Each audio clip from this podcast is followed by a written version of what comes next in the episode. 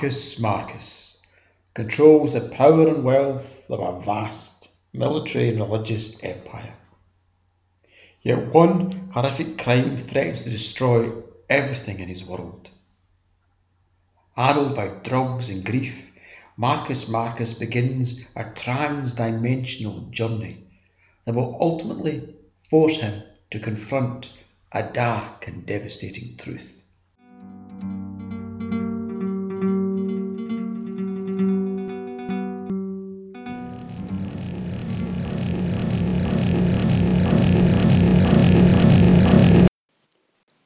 Chapter 21 The Embrace of Music. The name of a musical piece instantly flipped up on the screen. It was from Demos. Despite, or because of, the failings of the Demos Imperium, its music was rich in eloquence and emotion. I asked for the music to begin in five minutes then undid my seat harness. I checked the safety wire was still attached to the belt buckle, stood up, switched off the screen, and killed the lights. The only illumination remaining in the great metal chamber of the bullet pod came from two little green lights on the console. I pressed a button beside one of them. It turned red, and I lurched fell, floated into weightlessness. I swallowed down nausea, tried to control my breathing, sickeningly conscious of my limbs drifting up and down like pondweed attached to a stone. I looked at the two small lights on the console, but they shrank and span away from me as music slipped soft and sly into the vast blackness. The music began with a soft bass, deep, repetitive, a slow, ever rising, ever falling, subtle wave of sound, moving in a vast, black, cosmic wide ocean. And I floating and sinking and rising on it and through it my body turning slowly in no G, my eyes closed, yet my heart open, absorbing every beat and cadence. An oboe sighed three times, a strange, inviting trill that sent a tremor of expectation and longing through me. Startled, I opened my eyes to see the two little lights, the one green, the other red, seeming to move lazily in the blackness. As the oboe fell silent, I closed my eyes again. I slipped back into the hypnotic rhythm of the bass, and those two points of illumination came with me, mutating and expanding, birthing a thousand other colours and shades and shadows of colours, colours that coalesced into the form of Enfeshka, the poet and the planet both, that spun and bowed before me as a violin sashayed sorrowful and sensual. Then the sharp sea shell snap, snap, snap of castanets, and I was thrown forward, mannikin limbed and string tugged without any volition of my own, each snap jerked Enfeshka getting me ever closer, colours spilling and flashing from the poet and the planet both, like the trail of a harlequin coat or the glitter of a bridal gown.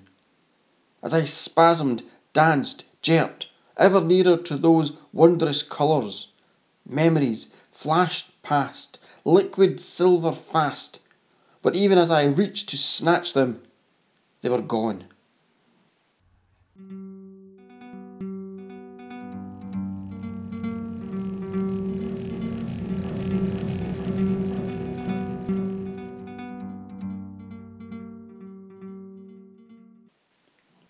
And I, careless and unconcerned, went spinning into the embrace of Enfeshka.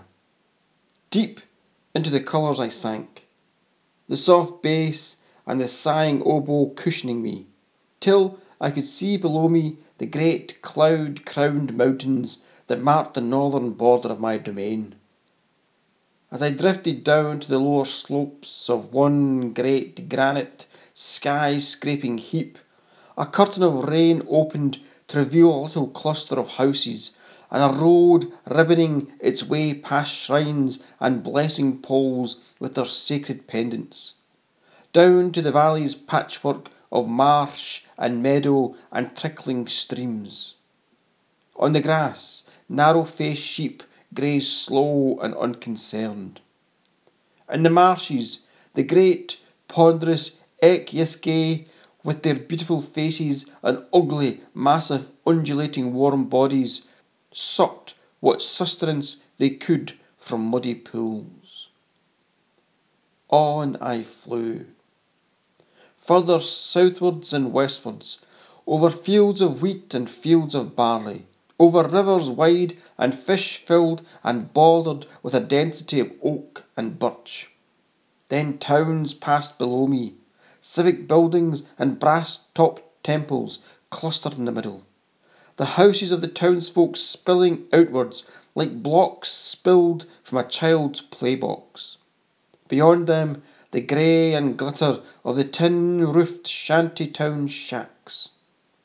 Then I was over the salt and seaweed scented shoreline of Great Bay, and on to Stone City, that great jumble of culture and corruption, and a million and a half men, women, and children crammed there all busy as bees, yet content enough with the coast and the sea and the sea breeze at the front of the city to cleanse them, and the great park inland where they could walk, talk, sit a while, listen to bands, drink and eat. A clarinet caught me, pulled me beyond the public park, then a bass tone like a ballast weight pulled me downwards to my own private lands. The hundred square miles of sculpted braes, glens, and stretching flat lands surrounding my palace complex, with its countless minarets and colonnades and great domes and Gothic spires, each structure evidence of a succession of courtesans going back some eight hundred years, each of whom sought to make their mark on that great, ugly, wondrous home. As I floated over one of the roof gardens, the music paused, and I began softly to drift downwards, a feather on a breath of air, a musical note dipping into love and melancholy. Below, I saw movement, and as I floated ever closer to the garden, a ripple of unease disturbed my sense of calmness and peace.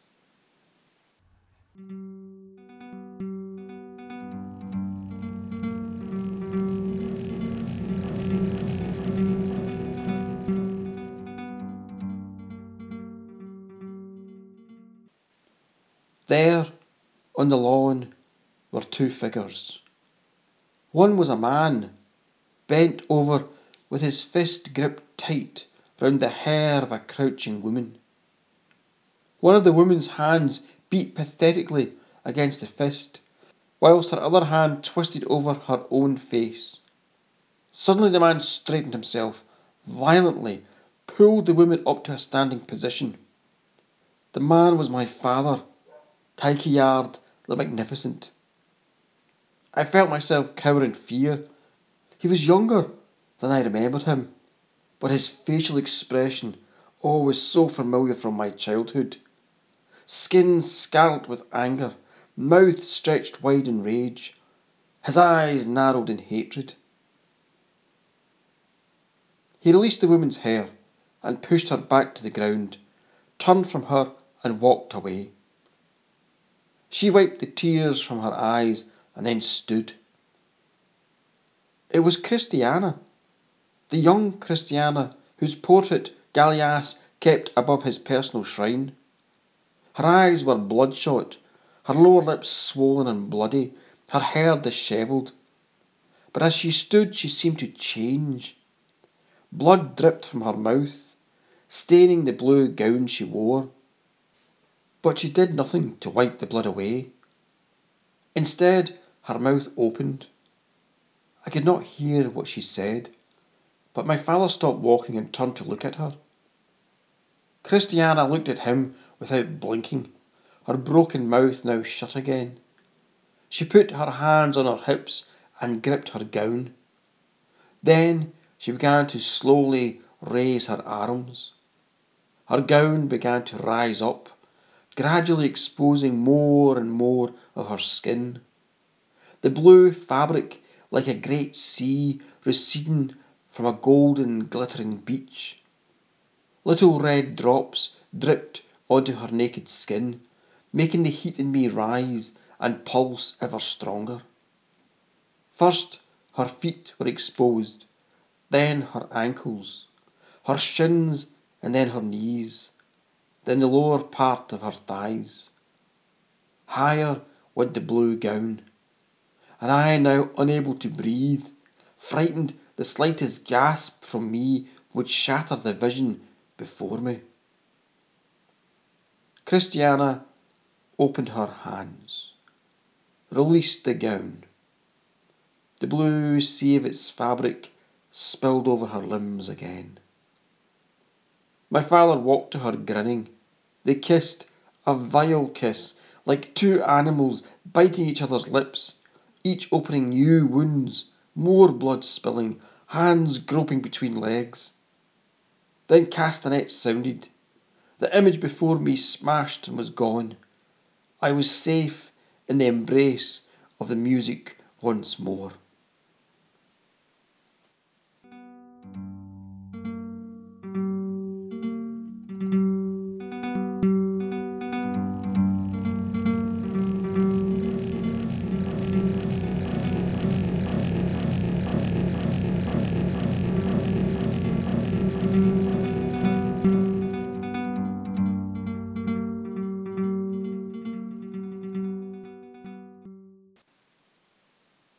Thanks for listening to the latest chapter of Marcus Marcus and Hurting Heart. Be sure to tell all your friends, family, and ancient enemies about the story. If you like it, rate it, review it, pass on the word, and subscribe on Podbean, iTunes, Player, or your favourite podcast app. Drop me a line on Twitter at Havering Rab. And if you want to know more about what I do, check out my website rabfultonstories.weebly.com.